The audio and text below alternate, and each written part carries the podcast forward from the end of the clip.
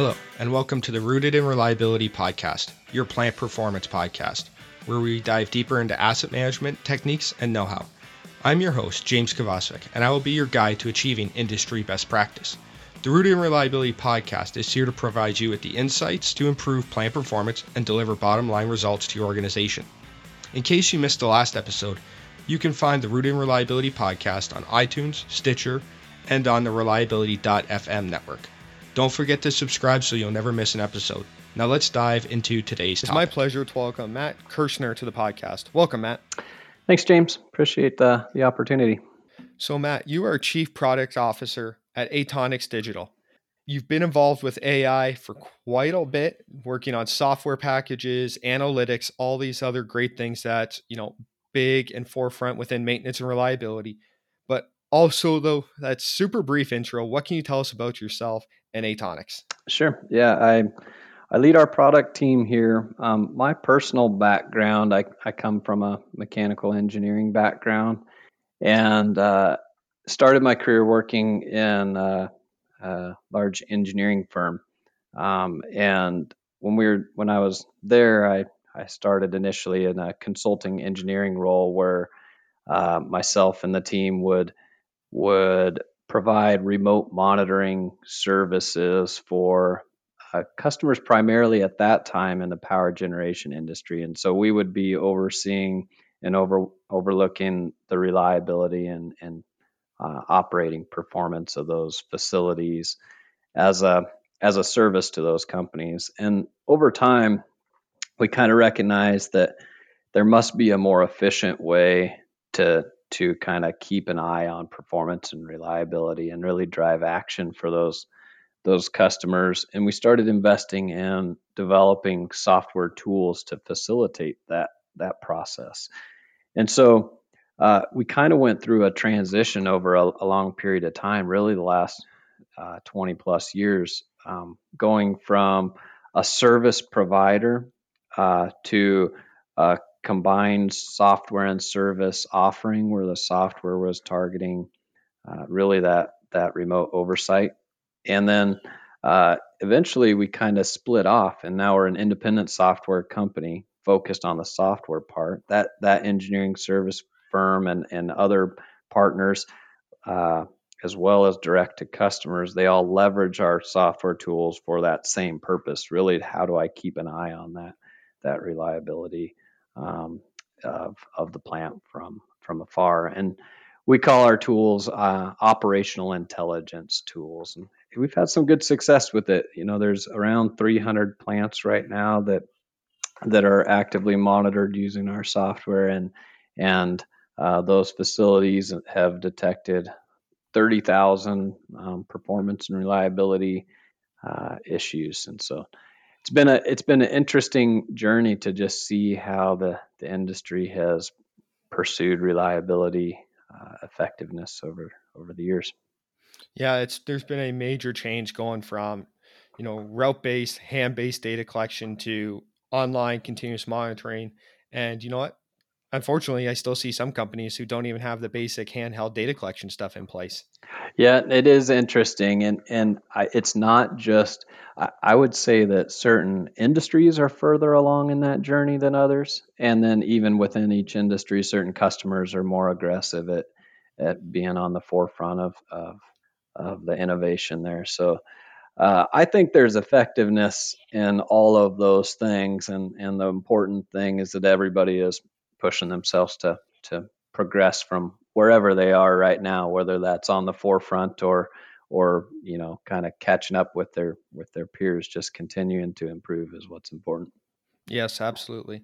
Now a lot of organizations are focused on the reliability programs the predictive maintenance programs really with the aim of improving availability and uptime. Yep.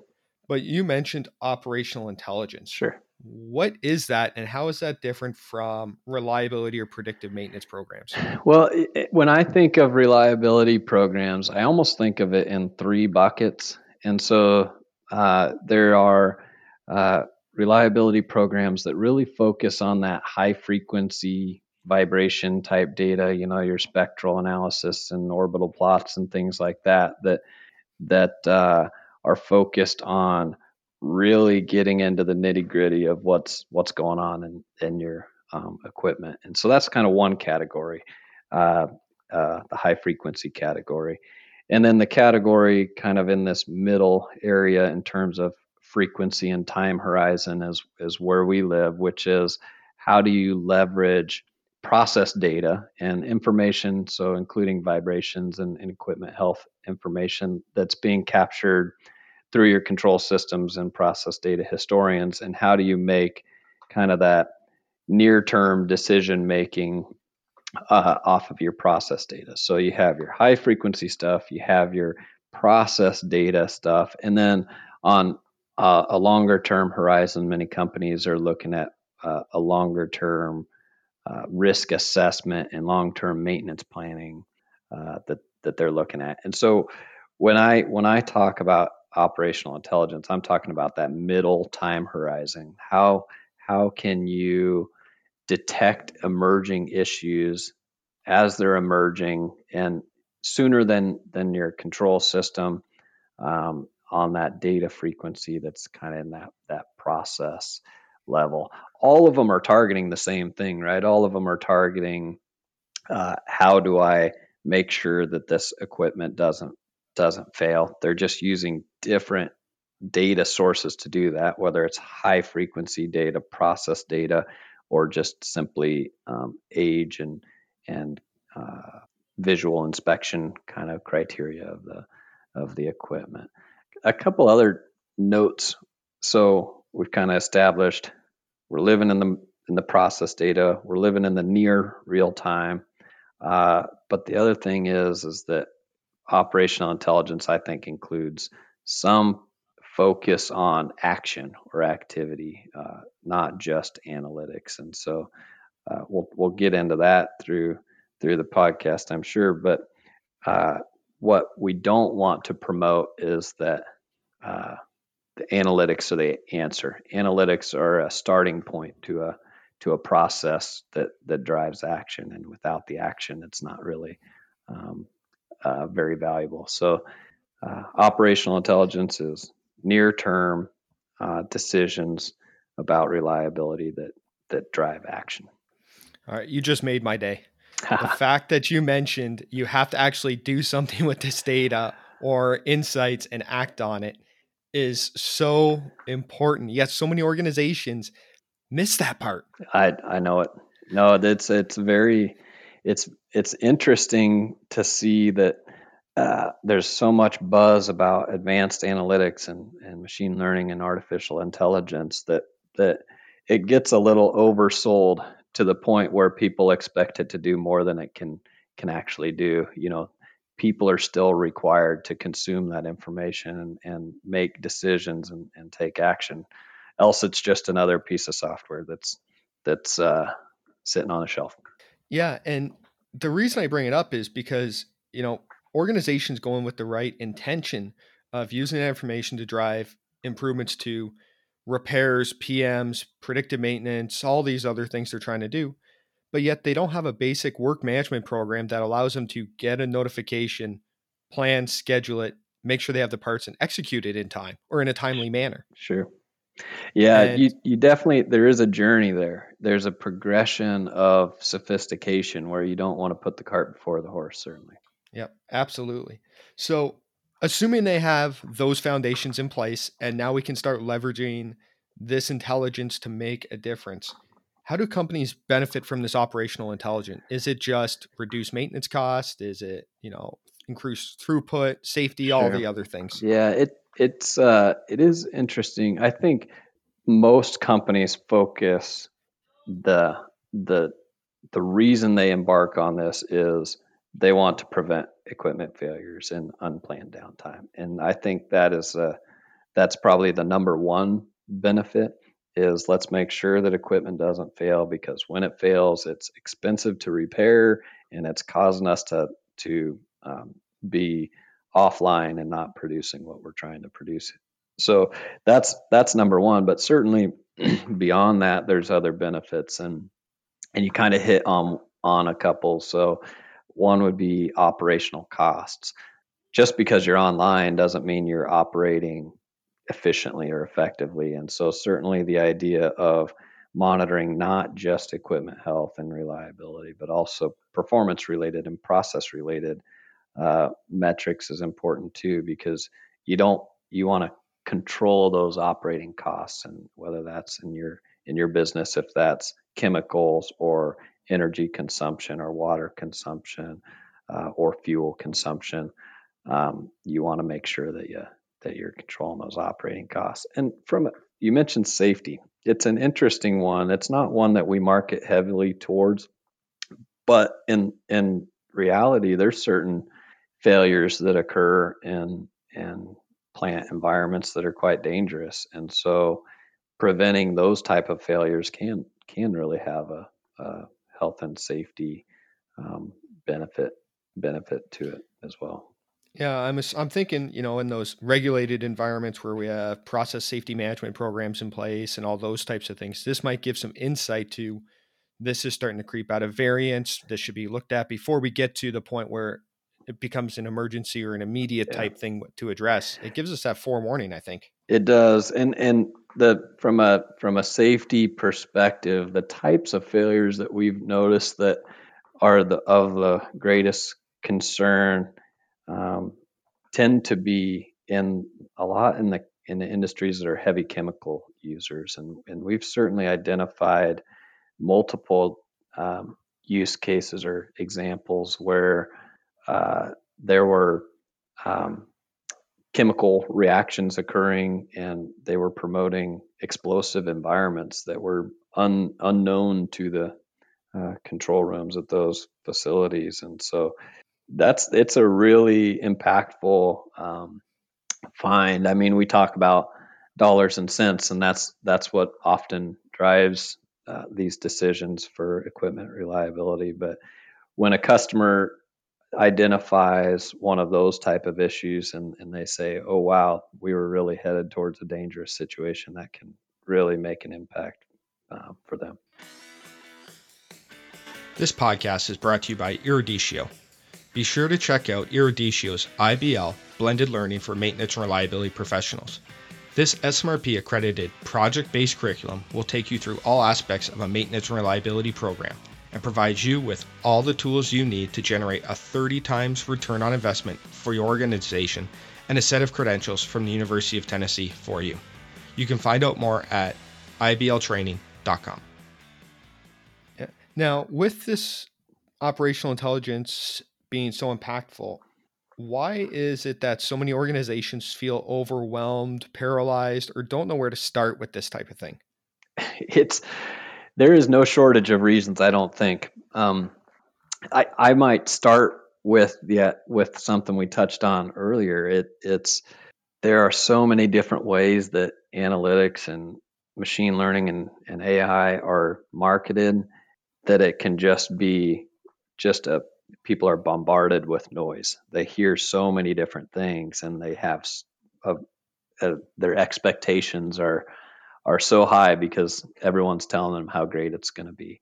But at the same point, they hear 50 different ways it can be done, and it can be confusing on which way is best for me or how do I leverage this stuff, and it can just be confusing and overwhelming. And one one thing that we we like to promote and, and advocate for is analytics should really not it, should really target those people who understand the process it um, i think a lot of times this ml ai environment targets a kind of a data science expert and that there's places for that but i think it can be more effective when it's when it's delivered in a way that's consumable by people who understand the process. So you don't have a, a person who's strong at math over here and a person who's strong at the the assets and the process and they're really trying to you know uh, share their expertise with each other and understanding the nuances of each other's expertise.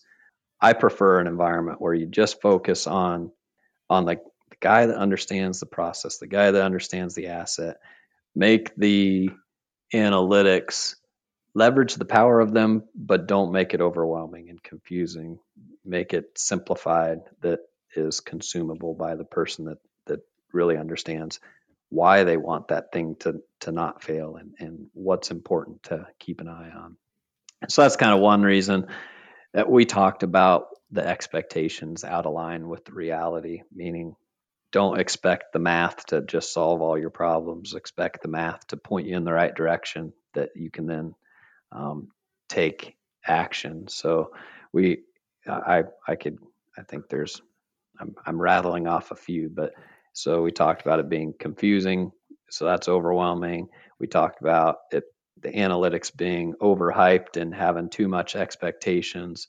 But once once they're ready to get started, I think there's a couple things that that people do as well. They they might overthink it, and so they're really talking about or trying to aspire to some dream state and think about how do I get from nothing to perfection.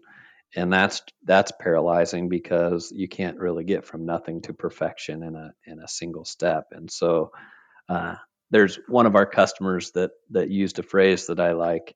He he says, "Do, learn, do," and so it's take a step, learn from that step, do the next step. And so rather than you know, it's it's maybe a simplified way of kind of talking about agile uh, business models, but do learn, do let's take an action and learn from it and keep keep moving rather than over analyze it. And then then fin- yeah. finally, I have the the I've seen people that focus there's a delicate balance between focusing too narrow and going too broad when you're getting started and, and specifically like with the assets that are in scope when you get started some people focus they say that is my most p- critical piece of equipment and so i'm going to focus on that piece of equipment and i'm going to spend the next six months trying to come up with the perfect mathematical model that represents that equipment. Well, in that six months, a hundred other problems have happened in that in that facility that might not have been the critical failure or the critical piece of equipment, but they all had impacts. And so by focusing too narrow, they're missing the things around it.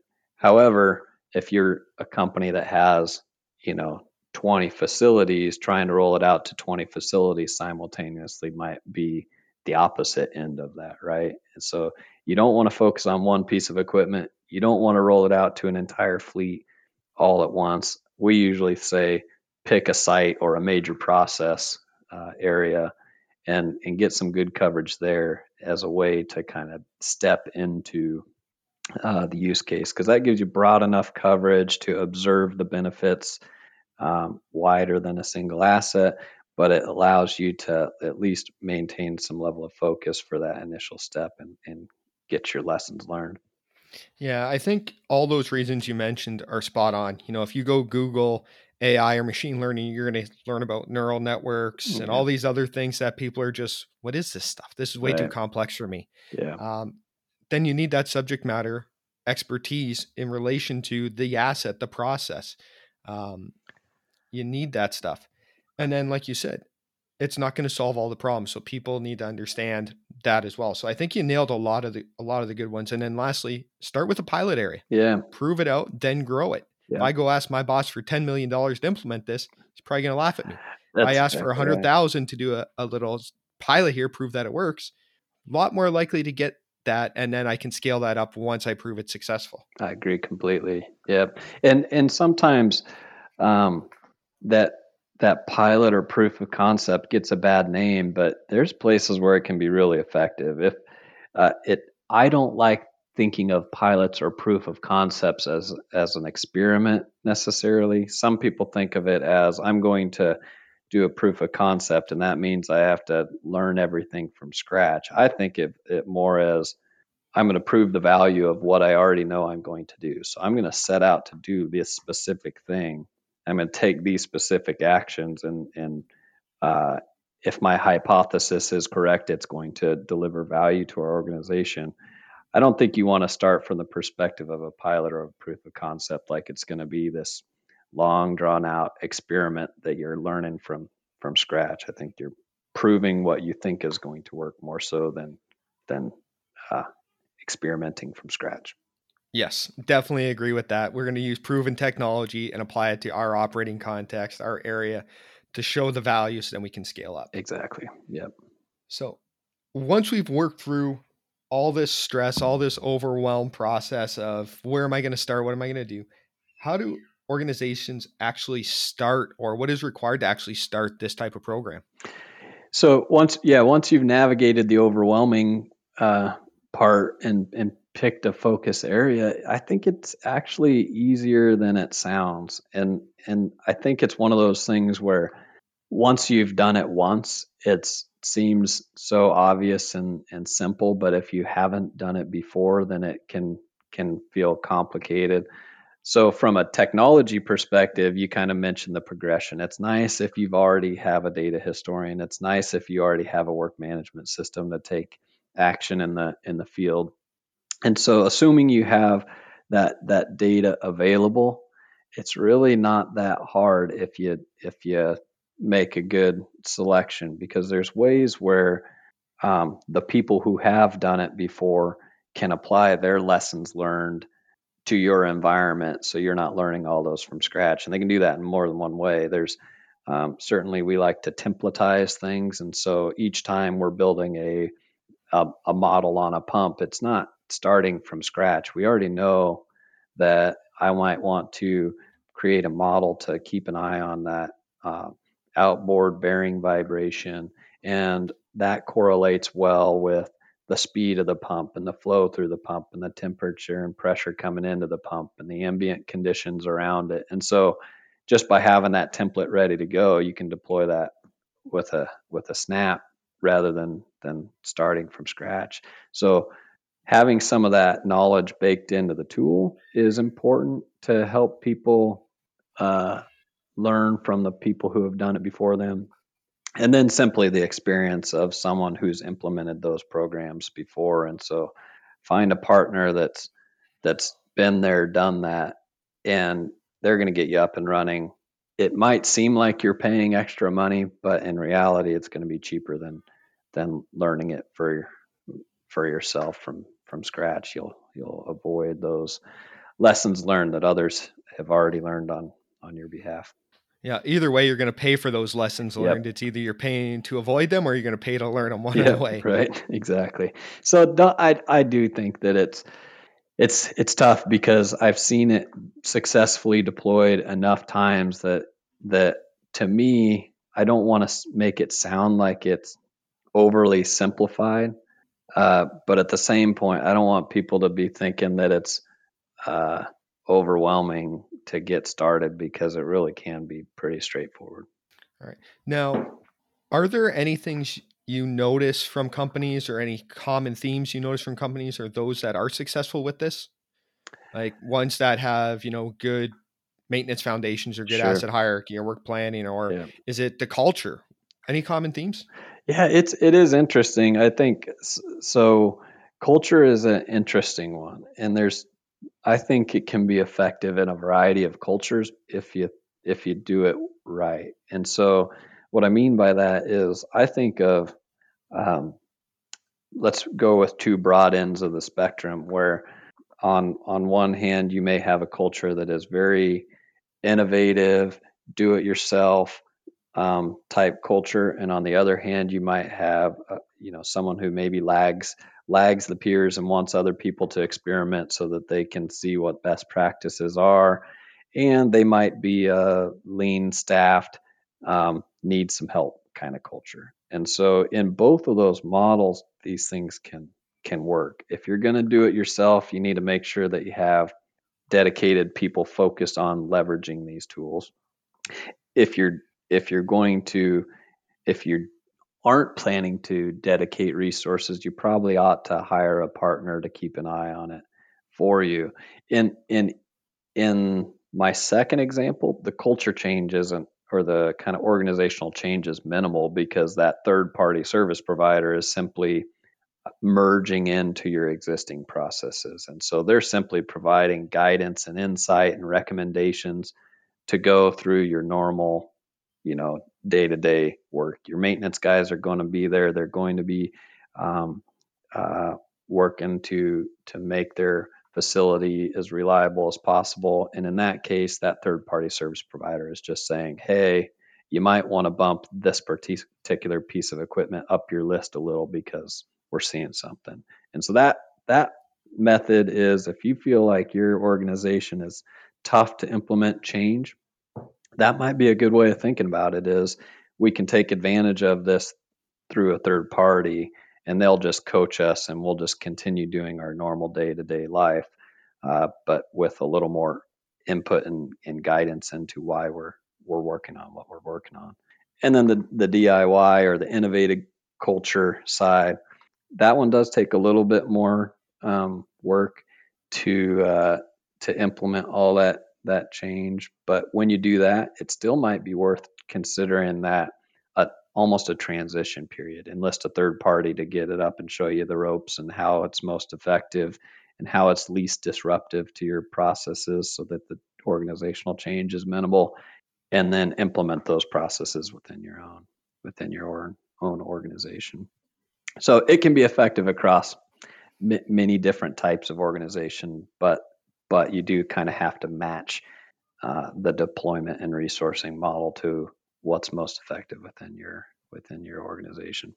All right, excellent. Yeah, it's good to hear it works across multiple different types of cultures because, you know, whether it's industry specific or company specific, those cultures exist. So being able to scale it across is important. Oh yeah. We have I mean, and we have customers that that range. So I mean, we have customers that have a single facility and that's the scope and they have a really small staff and we have uh, customers that that um, have you know uh, dozens and dozens of facilities with heavy resourcing and centralized support staff. And in both models, uh, they're finding ways to be effective. All right, excellent. Now, some organizations have invested heavily in this type of stuff, mm-hmm. regardless of culture, regardless of some of the pre work done, but they're not seeing the expected results or return on investment. Why do you think that is?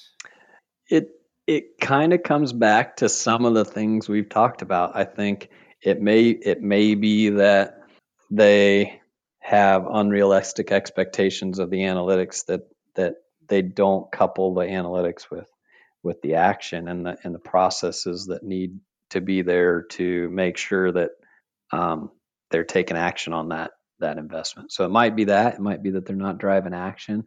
Um, it might be uh, that they have a mismatch between the type of tool that they bought and the user that they have using that tool. So that kind of goes back to the if you're if you are counting on a data science approach to this and you're and you have data scientists on staff, you probably are going to want a very math intensive, um, highly flexible math environment. And if you're looking to drive action through your asset and process experts, you're going to want an environment where the analytics are um, still powerful, but but uh, delivered in a way that's um, more consumable towards that that user um, type, and and so that mismatch between the tools and the resources uh, could also could also be at play there.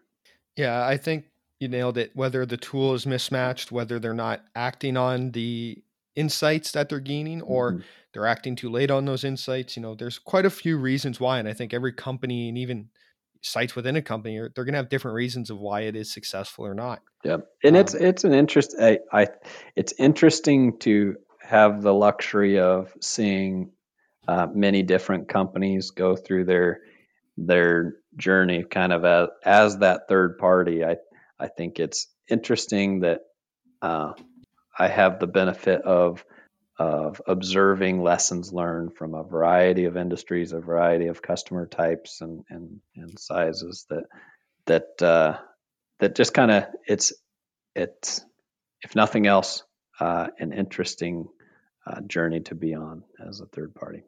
Yeah, absolutely. Now, are there any last thoughts you have for anyone that's interested in starting, improving, or you know, really anything on an analytics program or operational intelligence program? Yeah, I I think um, it's it's important uh, to to weed out the noise, level set level set your expectations. I I do think that um, I I would advocate for finding someone who is who is a step ahead of you in the journey, whether that's a a service provider, a vendor, or a peer in the industry, or a peer in, a, in another industry, and and make sure that uh, at this point, no one needs to necessarily be the pioneer. Um, a lot of people are are out there on the forefront and have learned a lot of lessons. So I would advocate that people that are trying to get started um, benefit in one way or another from from those that are ahead of them in that in that journey. All right, excellent. Now, what is the one thing you want our listeners to take away from the conversation today? Do you want them to go learn something? Do you want them to try something? What do you want sure. them to take away? Just well, I'm gonna I'm gonna uh, go against your question and go with two things. Can I go with two things? Of course. uh, I I think yeah I think it's it's it's not as hard as it sounds. Is one thing is don't make don't be overwhelmed. It's not as complicated as as it as it might feel. And the second one that we've talked about is analytics without action is just math. And and make sure that if you're embarking in this journey that you you have a plan to take action. So don't get overwhelmed and make sure that when you're when you're getting it implemented that you have a way to drive that workflow and, and make sure you're getting those results. All right, excellent. Some great words of wisdom there. Now, as we wrap this up, I always want to find out or give you the opportunity to, you know, where can people find out more about you, Atonix? I know with COVID going on, sometimes we, we're not at conferences as much yeah. as we want to be or those types of things, but where can they find out more about you, Atonix, all those other great things? Yeah, I, I sure wish there was a whole bunch of conferences that we had lined up where we could meet a bunch of people in person, but but right now that isn't isn't the case. So, like you said, the best place to track us down is probably just um, you know through the website. So atonix.com is is where you can find us, and there's some contact us options there and resources there um, to to learn more about us and case study examples if you want to kind of see how how we like to put this stuff in in motion. That's probably the best best place to to either get in touch or or learn more about us. All right excellent. And then my one of my favorite questions for every guest what's your favorite resources on the topic? Yeah that's an interesting one. And so we actually uh, floated that around the around the company. I mean what's what's what's interesting to me uh, often are uh, analyst reports on on on our type of offerings, and so uh, some of those, if you're subscribed to any any analyst services as a customer, ask them about things like operational intelligence or asset performance management. Those reports I think are interesting because they have insight from um, many different customers and many different vendors about the the the strengths and how it's how it's applied. So those are those are often my uh, go-to resource resources. If you're not, there's no shortage of of information about asset performance management and operational intelligence if you just kind of do some some uh, web web searching there and and maybe lastly, this is more of an offer than a than a res, than a resource. I I would uh, welcome the opportunity to be a resource. And so if if if someone's in this journey somewhere, if if you're struggling on we're applying analytics and for whatever reason we're not getting the value, uh, like I said, we've we've seen a lot of customers go through this journey, and we'd be happy to kind of give you some coaching and guidance on what we find to be find to be effective and maybe maybe where you're stuck uh, we've observed someone break through that that uh, roadblock before and would happy be happy to give you some some guidance there. All right excellent. Well i will put links to all those various things you mentioned in the show notes so if people want to get in touch with you find you ask some of those hard questions of if we're stuck here what do we do? Sure. They can easily do that. Awesome well, Matt, I want to thank you for taking the time to talk to us about operational intelligence today. Definitely gave us some more insights around what is operational intelligence, how do we approach AI, machine learning, all those other great terms that are out there. So I appreciate your time and thank you so much. Yeah, thanks, James. Really, really enjoyed it. Thanks for the opportunity. I would like to thank you for listening and remind you that you can always find out more on maintenance, reliability, and asset management at www.eruditio.com and by following our blog. The Rooted in Reliability podcast is a proud member of the Reliability.fm network. I'd like to ask you to please rate and review this podcast on iTunes or Stitcher. It ensures the podcast stays relevant and is easy to find by like minded professionals.